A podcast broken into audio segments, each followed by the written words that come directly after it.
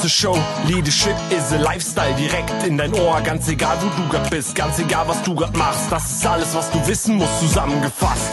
Du willst nach oben oder dass alles so bleibt. Du willst ein bisschen glücklicher oder erfolgreicher sein. Du willst, dass du Ziele erreichst. Dann nimm dir doch die nächsten Minuten für dich Zeit.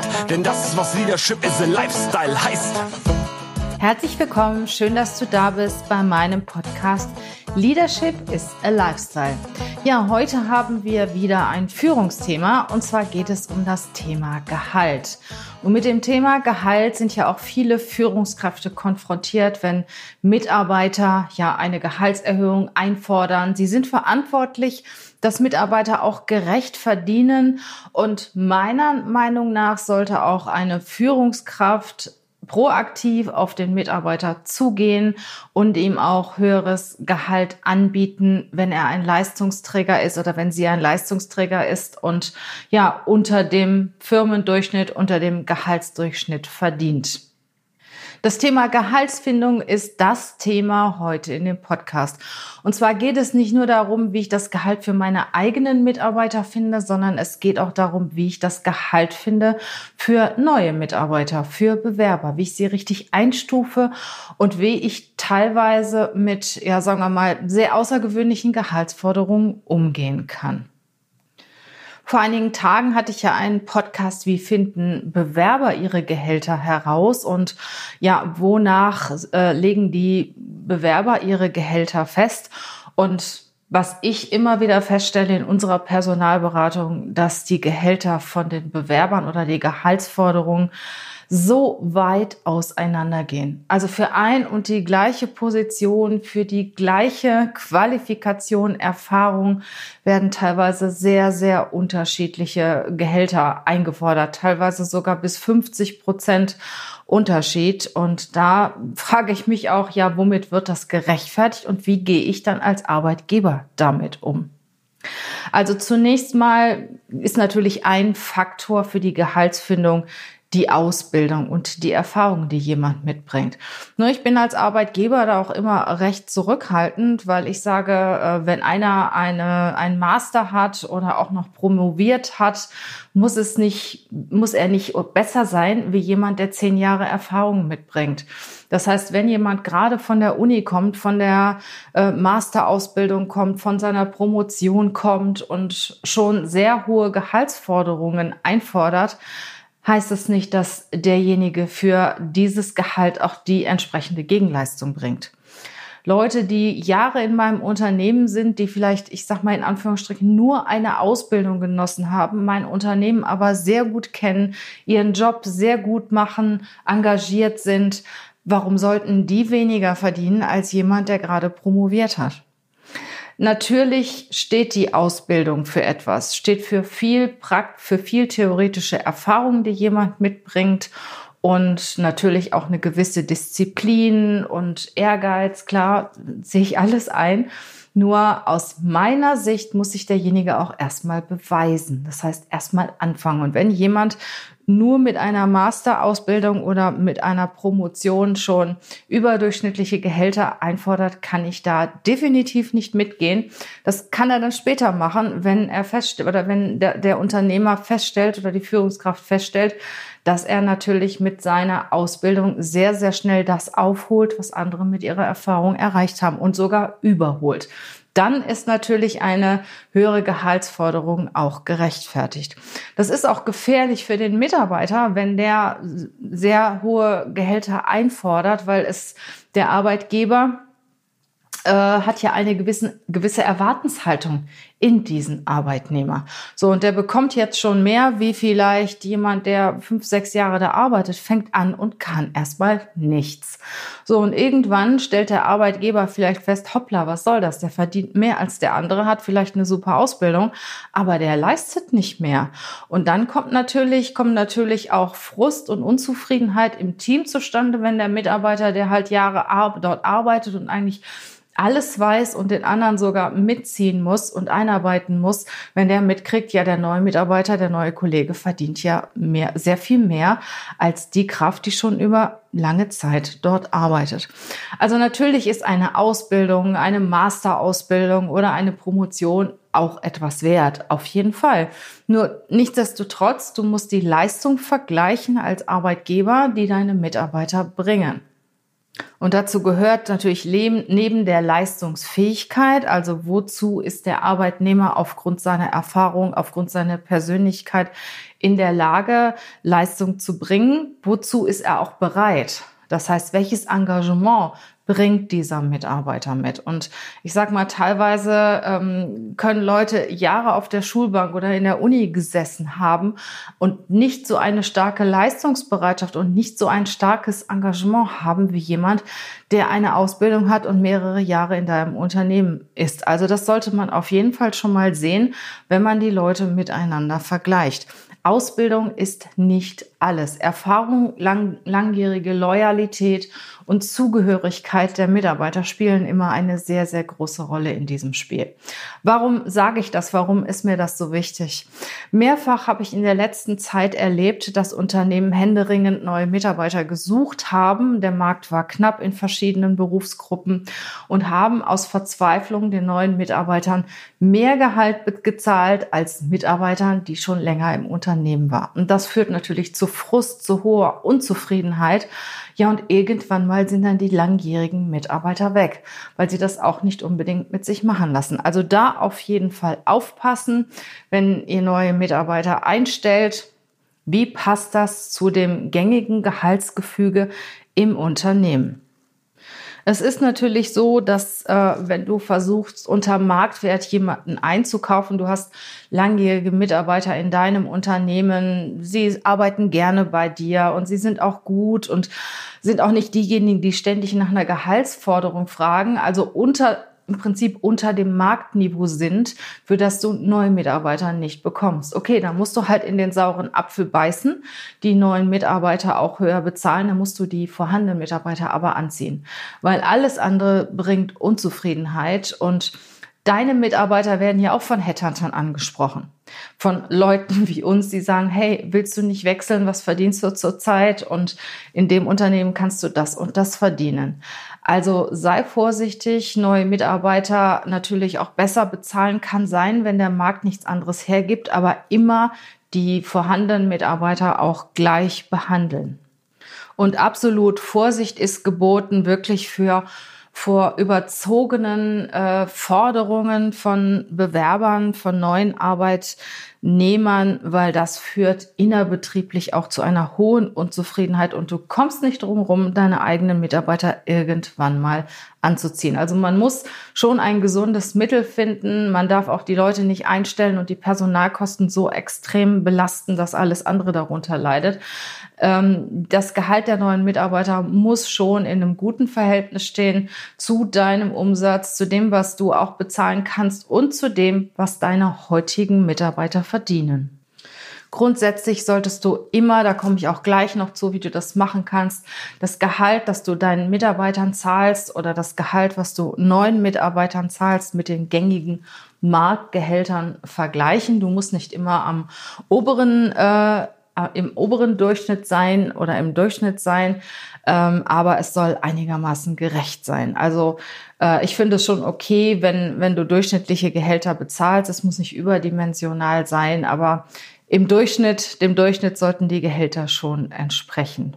Ja, von welchen Faktoren hängt es denn eigentlich ab, welche Gehälter bezahlt werden? Also zunächst mal habe ich das schon gesagt, hat das natürlich etwas mit Angebot und Nachfrage zu tun. Und zu gewisser Zeit sind halt gewisse Berufsgruppen sehr gefragt und andere wiederum nicht. Also nachgefragte Berufe stehen immer höher im Kurs als Berufe, die im Moment nicht so nachgefragt sind. Aktuelles Beispiel, also gerade jetzt in der Corona-Zeit sind die Mitarbeiter, die irgendetwas mit der Digitali zu der Digitalisierung eines Unternehmens beitragen können, auch ITler, Entwickler sind sehr, sehr gefragt wohingegen diese gängigen Berufe, so habe ich den Eindruck in der Personalberatung, wie zum Beispiel Vertrieb, Einkauf, auch die klassischen äh, HR-Berufe wie Recruiter und so weiter im Moment nicht so stark nachgefragt wird, sind, was sich allerdings auch ganz schnell wieder ändern kann. Also zunächst mal hängen die Gehälter natürlich sehr stark von Angebot und Nachfrage ab. Dann gibt es natürlich auch ähm, Berufe, wo es nicht viele ähm, entsprechenden äh, Mitarbeiter auf dem Markt gibt. Und die wenigen haben natürlich dann gewisse Vorteile in ihrer Gehaltsfindung.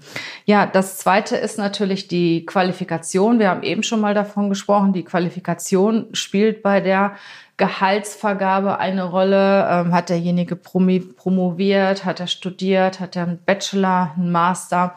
Ähm, ich habe eben schon mal gesagt, bitte nicht das vor allem stellen, obwohl bei der Gehaltsfindung ist es natürlich ein Unterschied, ob du jemanden einstellst, ich sag mal einen Newcomer, der gerade mit seinem Bachelor kommt oder jemanden, der einen Master hat.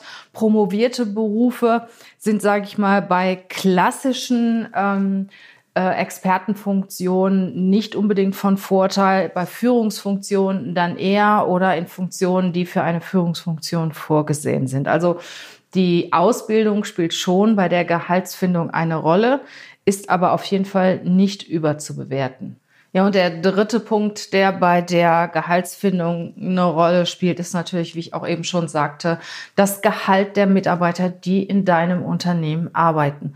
Also das muss auf jeden Fall zugrunde gelegt werden und es kann nicht sein, dass jemand, der von außen reinkommt und von Anfang an nicht einen größeren Benefit bringt als jemand, der schon Jahre da ist, dass der mehr verdient. Also das kann definitiv nicht sein. Und wenn du jemandem unbedingt ein Gehalt bezahlen musst, solltest du auch denjenigen, der bei dir arbeitet, anziehen. Ja, wie finden jetzt die Unternehmen ihre Gehälter? Größere Unternehmen entwickeln sehr professionell Gehaltsbandbreiten. Also es gibt Unternehmen, die auch die Gehaltsbandbreiten für die Unternehmen entwickeln, die darauf spezialisiert sind, ähm, die Gehälter festzulegen für gewisse Funktionen für Funktionsgruppen, auch in den einzelnen Städten, in den einzelnen Ländern. Und da werden diese Gehaltsbandbreiten sehr professionell ähm, errechnet und vorgegeben. Aber das kann natürlich, kann sich natürlich nicht jeder leisten die abgeschwächte Funktion, die ich auch früher in dem Unternehmen, in dem ich in der Personalleitung war, durchgeführt habe, ist, du kannst dich bei verschiedenen renommierten Unternehmensberatungen, die regelmäßig Gehaltsstudien durchführen, kannst du dich an diesen Studien beteiligen und dann bekommst du eine sehr umfangreiche Gehaltsauswertung von dieser Unternehmensberatung äh, über die einzelnen Gehälter in den Funktionen, in den Städten, äh, je nach Ausbildung, also sehr detailliert dargestellt. Der einzige Nachteil an der ganzen Geschichte ist, dass diese Studien dann natürlich nicht aktuell sind, weil sie müssen ja erst erhoben werden. Also ich sag mal, in einem Verzug von sechs bis zwölf Monaten bekommst du sie dann und ähm, das, das heißt aber nicht, dass sie dann in diesem Moment auch entsprechend wirken, weil die entsprechenden wirtschaftlichen Situationen können sich ja sehr, sehr schnell ändern, wie man das auch im Moment sieht. Es ist ein Anhaltspunkt, wonach man gehen kann. Also ich habe das immer gemacht. Ich habe äh, Studien zugrunde gelegt. Das, das, daneben habe ich natürlich auch gehalten, okay, ähm, wie ist im Moment das Angebot und Nachfrage der entsprechenden Bewerber? Was fordern die Bewerber ein? Was verdienen die Mitarbeiter, die wir im Moment im Unternehmen haben? Verschiedene Karriereportale im Internet bieten auch ähm, äh, Gehälter oder Gehaltsbandbreiten an, aber da wäre ich ein bisschen vorsichtig. Also mit den Studien, das ist schon ganz gut. Das kann man machen und irgendwann kriegst du auch ein Gefühl dafür. Also mittlerweile, ich bei mir gehen ja, ich sag mal, 50 äh, bis 100 Bewerbungen in der Woche über den Tisch irgendwann kriege ich auch mal ein Gefühl dafür, was ist realistisch und was ist nicht realistisch. Und dann habe ich auf der anderen Seite die Leute, die bei mir im Unternehmen sind, gewisse Gehälter haben. Und dann habe ich noch die Studie dabei und ich finde dann für mich den richtigen Wert, den ich einem neuen Mitarbeiter bezahlen kann. Viele Unternehmen gehen natürlich auch nach dem Bauchgefühl vor. Also das erlebe ich auch immer wieder, wenn sie einen Mitarbeiter haben wollen, dann zahlen sie auch ein bisschen mehr. Es gibt Unternehmen, denen ist Gehalt nicht so wichtig. Da verdienen auch die Mitarbeiter sehr unterschiedlich. Und es gibt Unternehmen, die zahlen auch sehr, sehr schlecht. Und diese Unternehmen brauchen natürlich auch länger, um die entsprechenden Mitarbeiter zu finden, finden natürlich auch nicht immer die allerbesten, weil gute Leute wissen auch, was sie verdienen. Und ich sag mal, unter dem Marktwert zu bezahlen, das rechnet sich nicht. Das rechnet sich nicht, weil jeder kriegt irgendwann mal mit, dass er unter dem Marktwert verdient, ist nicht zufrieden. Und da braucht eine, ein Unternehmen eine ganze Menge äh, um das auch entsprechend zu kompensieren, eine geringe Gehaltszahlung zu kompensieren. Vielleicht, dass der Mitarbeiter in dem Unternehmen eine Menge lernt, was auch immer, aber das ist schwierig, das dauerhaft aufrecht zu erhalten. Also ich rate wirklich immer, im Durchschnitt äh, der Marktgehälter zu zahlen und sich auch als Arbeitgeber, als Führungskraft in den Spiegel schauen zu können und nicht das Gefühl zu haben, Mensch, du fährst jetzt mit einem Porsche vor und äh, deine Mitarbeiter liegen am unteren Gehaltslimit. Das geht mit Sicherheit auf Dauer nicht gut und geht zu Lasten des Engagements der Mitarbeiter und im Endeffekt auch wieder zu Lasten deines Unternehmen, äh, Unternehmensergebnisses. Auf jeden Fall solltest du auch als Kleinunternehmer, auch wenn du, sagen wir mal, nur 20, 30 Mitarbeiter hast, das Gehalt, die Gehälter deiner Mitarbeiter im Blick haben. Also ich finde es immer ganz gut, wenn man auch so eine Art Gehaltscontrolling führt, das Gehälter der Mitarbeiter auch auflistet, vergleicht miteinander ähm, nach Erfahrung, nach, Berufs-, nach Berufsjahren, aber auch nach Leistung, weil es kann sein, dass jemand neu einsteigt, der von der Leistung mindestens genauso gut ist oder besser ist wie jemand, der schon lange in dem Unternehmen arbeitet. Und was ich auch ganz, ganz wichtig finde, mittlerweile nach meinen mehr als 20 Jahren Berufserfahrung ist die Leistungsbereitschaft wie leistungsbereit ist der Mitarbeiter, wenn mal ein bisschen mehr zu tun ist, wenn es eng wird, ist er dann für den Arbeitgeber da, ist er für seinen Job da, äh, holt er das Eisen aus dem Feuer. Also wie leistungsbereit und wie engagiert ist der Mitarbeiter. Also das finde ich so wichtig und nach meiner persönlichen Meinung sollte das auf jeden Fall auch honoriert werden. Und Leistungsträger sowieso müssen identifiziert werden und ich behaupte mal, ich glaube, da gibt es auch eine Gallup Studie, also es gibt nicht mehr als zehn Prozent Leistungsträger in einem, im Durchschnitt in einem Unternehmen. Und die sollte man auf jeden Fall hervorheben, gehaltlich. Den sollte man auch regelmäßig Feedback geben. Die sollte man weiterentwickeln. Wenn einer Leistungsträger ist, der sollte das auf jeden Fall honoriert kriegen und nicht unter, ich sag mal, das gleiche Gehalt und die gleichen Benefits wie die Masse kriegen. Weil wenn jemand eine besondere Leistung bringt, ein besonderes Engagement bringt, ich finde, der hat auch eine, einen besonderen Ausgleich oder ein besonderes Honorar dafür verdient. Und das kann man natürlich machen, indem man die Mitarbeiter auflistet, die Gehälter auflistet, auch für sich so ein Stück weit mal bewertet. Ne? Also wie wichtig ist der Mitarbeiter für mein Unternehmen? Es gibt ja auch Mitarbeiter, die haben besondere Skills, die andere wiederum nicht haben und wo es wirklich fast katastrophal ist, wenn die mal das Unternehmen verlassen. Und auch die Leistungsträger identifizieren und die Leistungsträger auch entsprechend honorieren. Ich fasse nochmal die wichtigen Punkte zusammen. Wonach finden Unternehmen Gehälter für ihre Mitarbeiter? Also zunächst mal kann man natürlich Unternehmen beauftragen, die Gehaltsbandbreiten für Funktionen, äh, für Standorte und so weiter errechnet. Das kann man machen. Man kann aber selber sich an Studien beteiligen und diese dann auch entsprechend nutzen für die Gehaltsfindung der Mitarbeiter. Du kannst Mitarbeitergehälter vergleichen von denen, die bei dir beschäftigt sind, mit denen, die sich bei dir bewerben auch rechts und links schauen, mal auch mal Studien lesen, dann bekommst du auch irgendwann mal ein Gefühl dafür. Und es ist nicht alles Gold, was glänzt. Also nicht nur eine Ausbildung hoch honorieren, sondern auch Mitarbeiter, die bei dir sind, die Leistung bringen, die erfahren sind, die, loyal, die loyal sind. Die sind auf jeden Fall mindestens genauso viel wert wie jemand, der vielleicht einen Doktortitel mitbringt. Leistungsträger identifizieren, Leistungsträger honorieren und auch dafür zu sorgen, dass die Leistungsträger im Unternehmen bleiben. Möchtest du mehr darüber wissen, kann ich dir die ein oder andere Frage noch beantworten. Schreib mir gerne eine E-Mail dazu. Du kannst mich auch gerne anrufen und wir können uns über dieses Thema auch nochmal weiter unterhalten, weil ich bringe schon eine ganz, ganze Menge Praxiserfahrung mit. Also einmal natürlich aus meiner Funktion als Personalleiterin lange Jahre und dann aus der Funktion als Personalberaterin habe ich da schon sehr viel Einblicke bekommen und auch sehr viel ja, erlebt in diesem Thema. Also sprech mich gerne an. Ich hoffe, dir hat der Podcast gefallen, der hat dich ein Stück weit weitergebracht. Ja, und wenn du dem Podcast auch etwas Gutes tun willst, freue ich mich auch über eine gute Bewertung bei iTunes. Ich freue mich natürlich auch, wenn du beim nächsten Mal wieder dabei bist. Mach's gut, bleib gesund und wir hören uns. Bis bald. Tschüss.